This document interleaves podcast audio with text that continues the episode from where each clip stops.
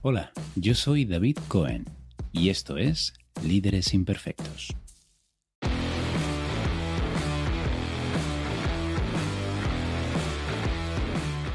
Buenas y bienvenidos a este nuevo episodio de Líderes Imperfectos, ideas para gestionar a otros y a uno mismo.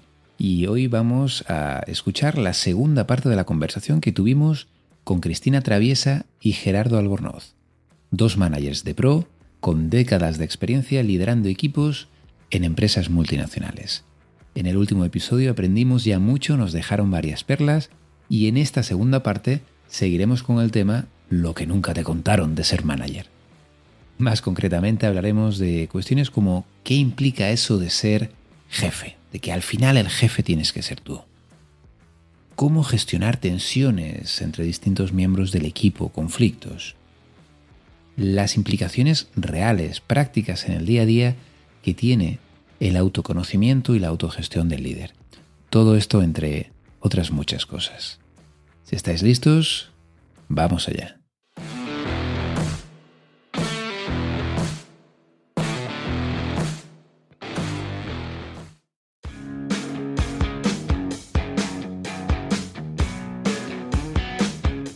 Hay una realidad es que tú eres el jefe. Entonces me gustaría ir un poco al lado oscuro de todo esto, porque nos encontramos, creo, a veces en esa falta de equilibrio, gente que está demasiado orientada, vamos a decirlo así, al resultado y se olvida de las personas y también pasa lo contrario. Nos encontramos a veces con gente muy orientada a personas que en cierto modo olvidan esa parte de resultado y concreción e intentan ser muy desarrolladores y a veces les falta un poco de equilibrio y se olvidan que también son jefes. Entonces, para vosotros esto de tú eres el jefe, hay una realidad, dos puntos, tú eres el jefe, ¿qué significa? ¿Qué implicaciones tiene? Hombre, pues yo creo que es lo que tú has comentado, ¿no? Es que al final aquí hay una expectativa de una consecución de resultados. Y, eso, y eso está ahí, es, es, una premisa, ¿no? De hecho, la gente que, que, está, digamos, por encima de ti, si te ha dado esa oportunidad es porque consideran que, que, eres capaz de hacerlo y además no solo a través de ti mismo, sino a través de, equipos, ¿no? Y eso no se puede perder la perspectiva. al final, em, yo es que no sé, igual me quedó muy marcado que al final de, de mi carrera universitaria hubo un día que un profesor dijo, bueno, porque al final, ¿cuál es el propósito de una empresa? Y la gente allí, todos respondían, pues cuidar a su gente, eh, no sé, eh, tener una buena estrategia de marketing, no sé qué. Y, el, y, el, tío dijo, Dios mío, hemos creado una panda de inútiles. Dijo, el propósito es ganar dinero. Dice, no lo olvidéis, ¿eh? la gente monta empresas para ganar dinero. Entonces, a ver, que simplificándolo mucho, pero sí que es cierto que no se puede perder la perspectiva de que, de que se esperan unos resultados. Eh, para mí la gran pregunta es cómo llegas a ellos, ¿no? Y de hecho, una persona con la que trabajé hace años, eh, cuando se marchó de su, de su puesto, dijo, para mí lo más importante es cómo habré hecho sentir a la gente que trabajó conmigo, ¿no? Y me pareció una reflexión muy buena porque, y yo eso me lo digo de vez en cuando a mí misma. Interesante. Y digo, bueno, yo si, si el día de mañana me lanzo y monto mi startup, ¿cuántos de los prubitinos estos que trabajaron conmigo se querrían ver conmigo, no? Em, porque al final es así.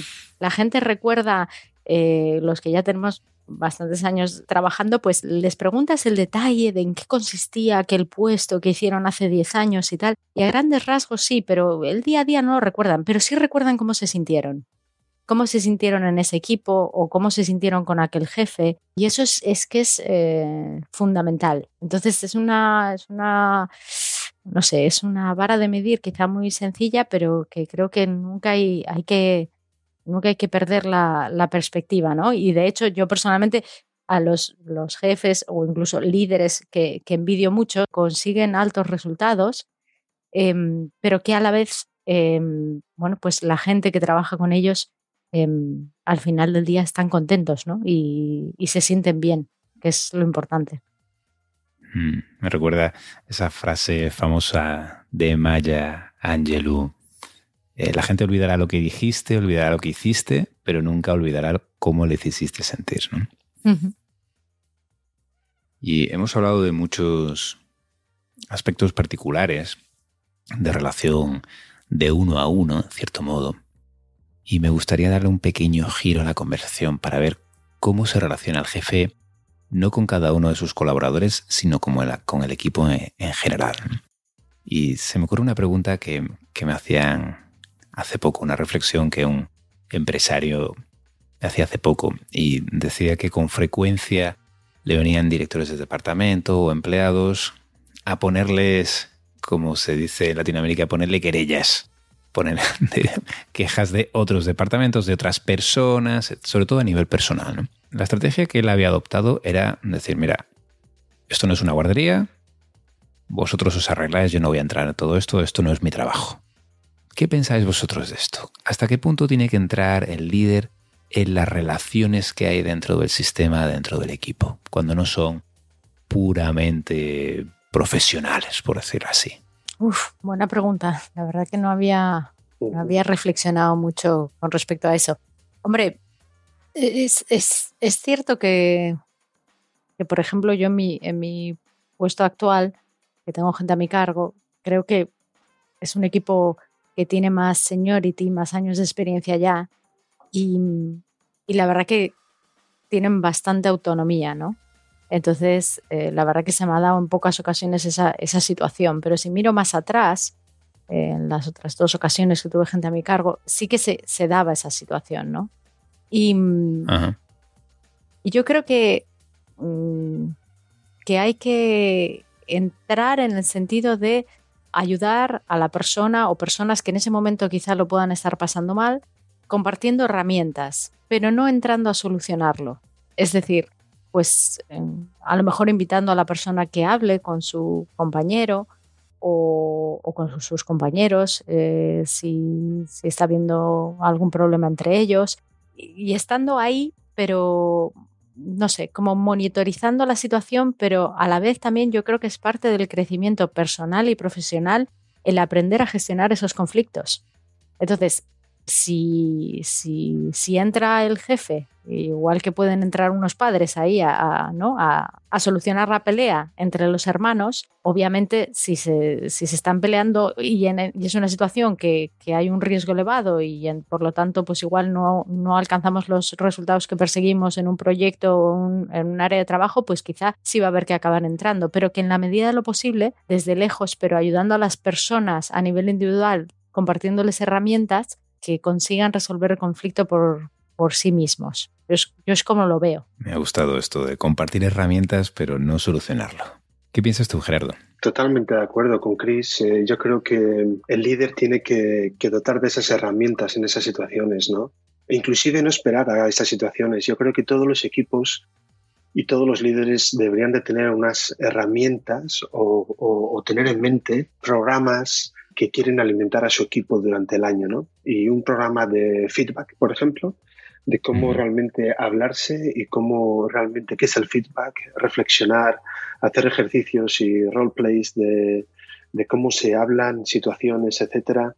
Creo que es muy importante para que la persona, de manera indirecta, y el equipo ya sepa cómo el líder quiere que se autogestionen, ¿no? Entonces, no hace falta esperar a, a la situación para entonces tener a lo mejor una situación de reacción, sino que podemos empezar ya a cultivar qué valores y qué manera queremos comunicarnos dentro del equipo, ¿no? Y que las conversaciones hay que construirlas, darles importancia y abrirlas. Y que ellos son tienen capacidad para generar esas conversaciones. Obviamente, eh, en el momento en que eso se intenta y eh, el sistema se está resistiendo porque esa fricción entre esas dos personas o, está impactando al equipo, eh, obviamente el líder no puede ser indiferente y tiene que, actuar como facilitador y, e intentar ¿no? Eh, buscar soluciones. Pero creo que, el líder es, tiene que, saber ¿no? qué, herramientas y programas puede planificar durante el año para dar esas píldoras al equipo y que a través de ellas se genere cultura de equipo.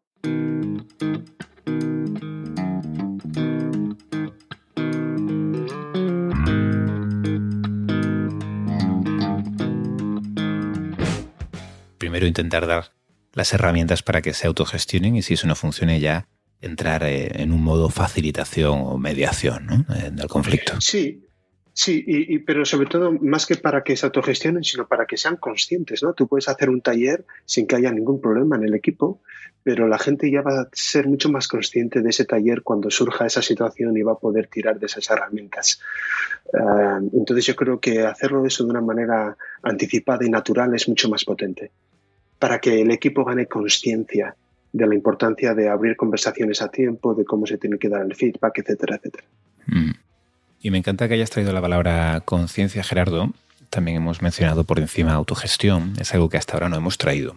¿Hasta qué punto ha sido importante para vosotros a título personal esto de la toma de conciencia, el conocerse a uno mismo, la autogestión, que se dice mucho, de lo que se escribe muchísimo, pero que quizá en el día a día no se entiende muy bien qué implica y qué significa?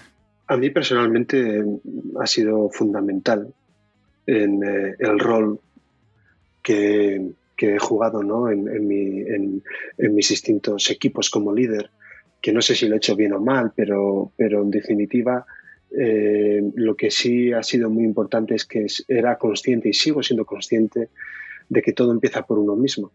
Eh, entonces es muy importante que el líder eh, tenga el coraje de, de, mirarse enfrente del espejo, de ver cuáles son sus fortalezas para no olvidarse eh, y poder seguir cultivándolas desde, una, desde la mayor humildad posible. Y luego aquellas oportunidades de mejora, eh, ser consciente también eh, de quién puede tirar, de quién puede aprender y cómo puede alimentar esas áreas, porque el cambio, el cambio potente que vas a transmitir a los demás parte de ti. Y, ese autoconocimiento que te permite, sin, sin, sin tomar el látigo y fustigarte la espalda, ¿eh? pero desde el cariño eh, sí, te, sí te va a, a, posicionar, yo creo que en un escenario muy potente para poder eh, eh, dejar un buen sabor de boca primero contigo mismo y luego con aquella gente que día a día pues trabaja bajo tu liderazgo. Mm. Si te ocurre, Gerardo, algún ejemplo personal o de alguien que hayas conocido de cómo ha impactado este ejercicio de mirarse en el espejo, como tú dices, en su forma de gestionar. Sí, mira, yo mismo, que me declaro aprendiz diario, soy una persona que creo eh, podía ser demasiado impulsivo y tener eh, y arrastrar mi equipo eh, a mis espaldas y tirar cinco muros. Y con el tiempo he sabido ser mucho más reflexivo a la hora de, de los pasos a dar, ¿no? Eh, y, cuánto quiero tener en el plato, ¿no? Eh, de mi equipo para ir construyendo poco a poco y que los grandes retos se consiguen con, con, pequeños pasos, ¿no? Que tengan resultados y luego vamos a por el siguiente, ¿no? Y entonces yo creo que he ganado mucho en paciencia y luego otra área en la que he ganado mucho también y antes no, no era tan consciente es en la importancia de los silencios. ¿eh? Los silencios desde, desde, sí, desde tomar la perspectiva, la escucha y el dejar espacio ¿no? para que los demás opinen y, y sepan que juegan un rol importante y que la voz quiero escucharla, ¿no? Quiero, me interesa qué es lo que piensan. Eso es un poco dos, dos, situaciones que te doy mías personales. Gracias. Yo, mira, compartiría una también que es, em, yo no sé si he aprendido a dominar mi paciencia, pero sí al menos he aprendido a, quizá disimularla un poco.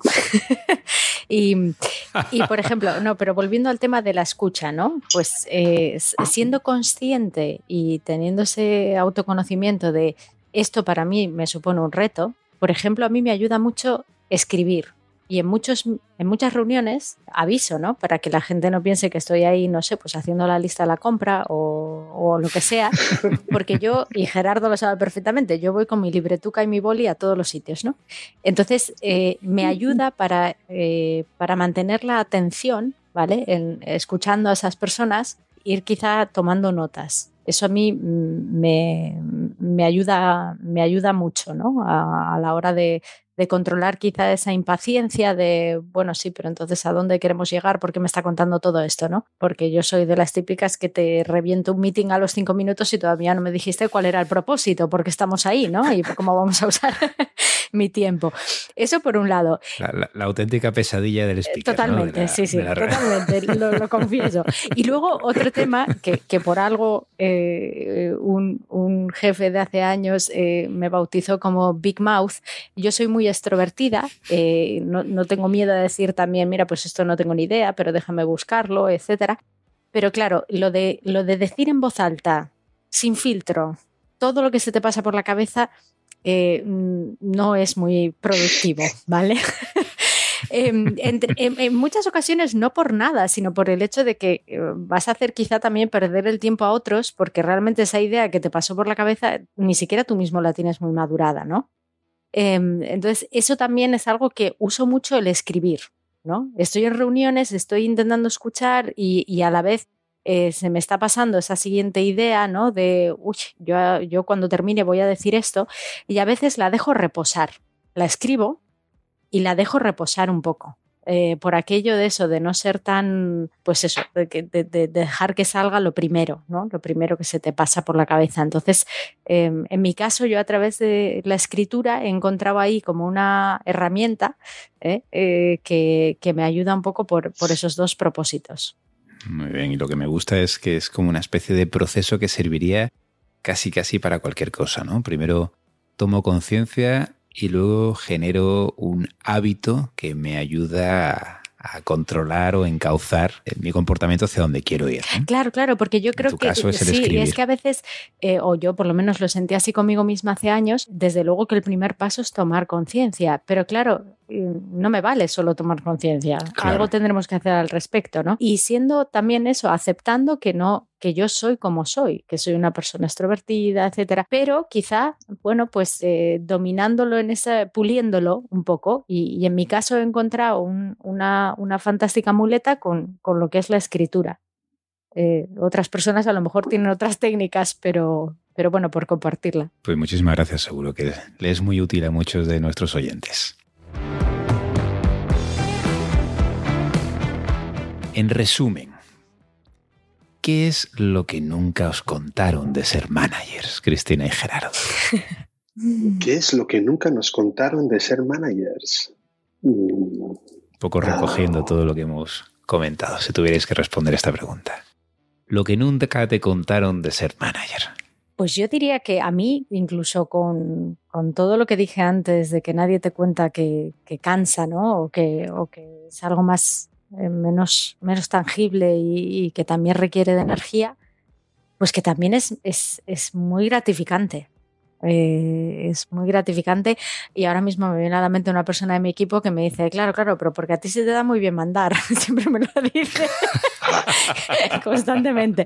Em, pero quiero decir que, que, bueno, como todos los puestos con sus, con sus retos o con sus... Eh, eh, baches, eh, al final a mí también me parece muy gratificante, ¿no?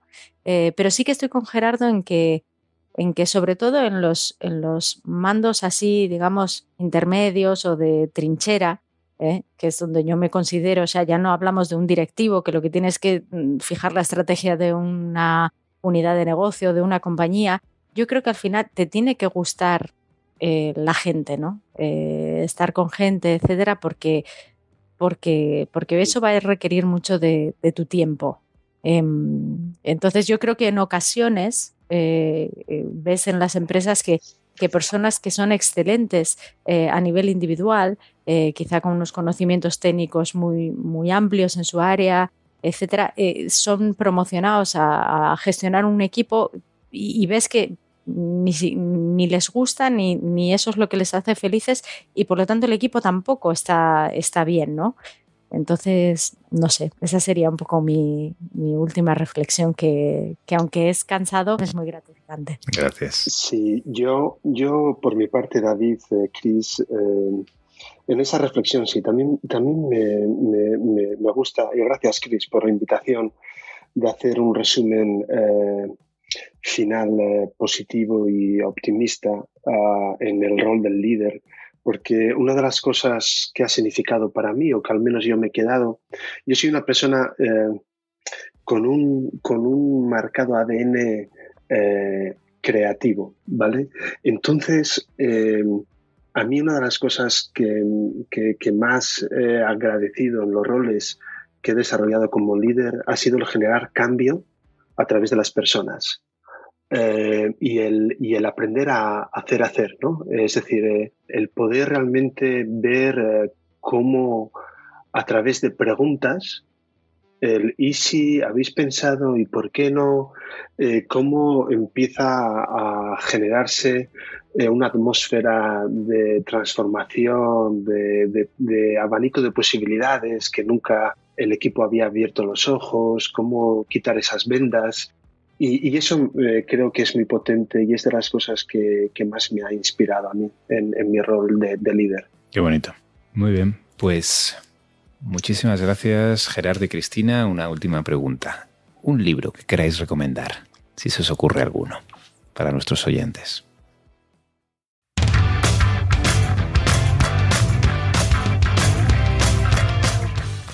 Pues yo quizás recomendaría uno de de Inma Puig, que yo creo que es la sostenibilidad emocional, me parece.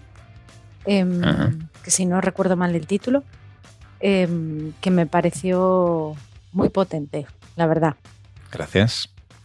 ¿Tú, Gerardo? Pues mira, yo soy, eh, y aquí, claro, aquí yo ya eh, me destapo, como me llevo destapando toda la entrevista, pero si, si, si, no sigo con esta, si no sigo con esta línea, eh, estaría eh, no siendo honesto conmigo mismo y, no me lo perdonaría. Soy poco lector, poco lector, entonces eh, no te podría recomendar ningún libro, pero sí podría recomendar alguna película y no va a ser una película de liderazgo ni de... ¿eh? Es una película que a mí me encanta, que además es un actor que a Chris también le gusta mucho, que es Ricardo Darín y que es el ¿Cómo es? ¿El padre de la novia o el hijo de la novia, Cris? Eh, la de Ricardo Darín. Sí, el, hijo de la novia, ¿no? Ahora me liaste, sí, no lo sé, ahora me lié. Sí. No, es, el, hijo de la novia, Ricardo El hijo de la novia, el hijo de la novia. Sí. Entonces recomendaría esa, esa película porque es una de mis preferidas y a mí Ricardo Darín me encanta. Y es una película donde se presenta a la persona, a Ricardo Darín, con todas sus circunstancias y está llena de amor y creo que cuando hablamos de amor o de pasión o de sentir y echar sal y pimienta a la vida, creo que el líder tiene que echar sal y pimienta a su equipo y realmente amarlo y creer que su equipo es el mejor equipo, con sus defectos y sus fortalezas. Entonces, eh, es una película que, que, no es una típica película que alguien pondría como de liderazgo, pero sí tiene unos componentes de, de amor muy potentes y yo creo que, en cierta manera, el líder genuino eh, tiene que pensar que su equipo, que es el que tiene y es el que es, es el mejor para a partir de ahí construir y con mucho amor. Bueno, pues yo creo que con ese final yo ya no puedo aportar nada más. Dejémoslo ahí. Apaga y vámonos. Lo dejamos aquí. Ya cualquier cosa que digamos solo va a ir hacia abajo. Así que muchísimas gracias, Gerardo. Gracias, Cristina, por vuestro, por vuestro tiempo, por vuestra pasión. No he dicho al principio que os conocéis desde, desde cuánto. Hombre, por supuesto, pues desde hace 17 años, porque aquí está, está esta Menda tuvo la suerte de, tener a Gerardo como mentor cuando entré a trabajar. O sea mm. que. Eh, Así que, que, esta química que ha habido en este trío no es casual. No, no. ¿eh? Ya, se conocen desde hace 17 años. Genial, genial. Pues lo dicho, muchísimas gracias. ¿Queréis em, dar algún contacto por si alguno de los oyentes eh, quiere ponerse en contacto con vosotros o tiene alguna consulta. Si os parece, pongo vuestro, vuestro link de, LinkedIn, por ejemplo, ¿os parece? Sí, yo creo que hoy en día nos buscamos todos por LinkedIn, así que me parece, me parece bien. Pues pondré vuestro, vuestro link de esa página. Y lo dicho, muchísimas gracias. No, gracias a ti, David. ojalá hubiera muchos managers Yo venía con mucho nervio, ¿eh? con mucho nervio y mira, y al final hasta me lo pasé bien. Muy bien, me alegro muchísimo.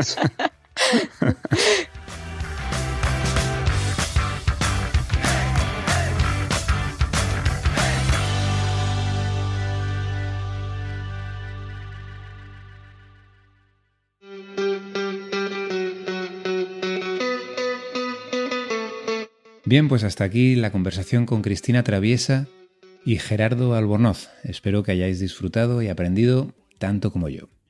Y ahora algunas ideas con las que me quedo tras esta conversación.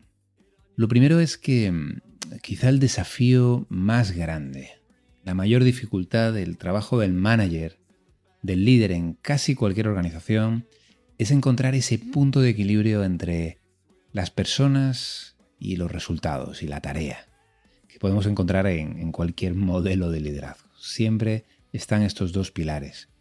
Y es tan difícil encontrar el punto de balance perfecto. Yo creo que, que en realidad nunca llegamos ahí. Simplemente es una aspiración. Pero no podemos perder de vista ninguna de esas dos patas. Tampoco, y a pesar de lo mucho que nos puede llegar a gustar el desarrollo, tampoco la parte de resultados. La organización nos pone donde nos pone y nos da esa responsabilidad porque quiere que consigamos unos resultados. Y si después de un gran trabajo de desarrollo y de conexión personal los resultados no llegan, es que hay algo que está fallando, hay algo que no estamos haciendo. Lo segundo es que en esa pregunta que, hacíamos, qué pasa en el caso de un conflicto en el equipo, me ha gustado mucho la resolución a la que han llegado y es podemos darles las herramientas al equipo, pero no entrar a resolver como un padre que entra a regañar y a dirimir entre dos hermanos. Entonces vamos a concentrarnos en dotarlos de los recursos y las herramientas para tener esas conversaciones o resolver el problema que tengan. Por otra parte, los dos han profundizado mucho y le han dado muchísima importancia. Me han encantado los ejemplos que han puesto a la autogestión, al famoso conocerse a uno mismo. Conocerse a uno mismo como un primer paso. Saber que soy impaciente o demasiado paciente, demasiado reflexivo, o me cuesta escuchar, o interrumpo con facilidad las conversaciones. Saber eso Primer paso porque el segundo, que también tiene que llegar, es empiezo a hacer algo al respecto. No me escudo en el yo soy así, sino empiezo a tener hábitos, estructuras, recordatorios, en general, acciones que me llevan a mejorar, a ser mejor manager y mejor líder. Y para terminar, me llama mucho la atención cómo los dos han elegido darle un giro positivo a la conversación. Y es que una de las cosas que no te cuentan de ser manager es que puede traer grandes satisfacciones. El orgullo de conseguir un éxito con tu equipo es muchísimo mayor que el de conseguirlo a nivel individual. Y estoy seguro de que muchos de los que nos oís esto ya lo sabéis. Pero eso sí, tienes que estar dispuesto a remangarte y a conectar con la gente. Como decíamos en el episodio pasado, si no estás dispuesto y no te gusta tratar con las personas y con tu propio equipo, mejor dedícate a otra cosa.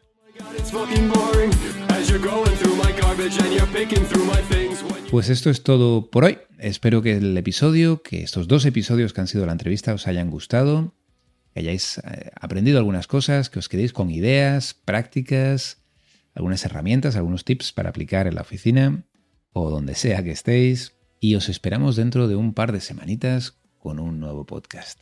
Mientras, ya sabéis, podéis escuchar todos los que ya tenemos publicados en distintas redes, podéis dejar una fantástica reseña y os estaremos muy agradecidos. Y también podéis escribirnos a podcast.intiva.es, podcast.intiva con y ahí pues darnos feedback, mandarnos comentarios e incluso plantear dudas o consultas para que las tratemos en los episodios de preguntas y respuestas. Sin más, gracias y hasta pronto.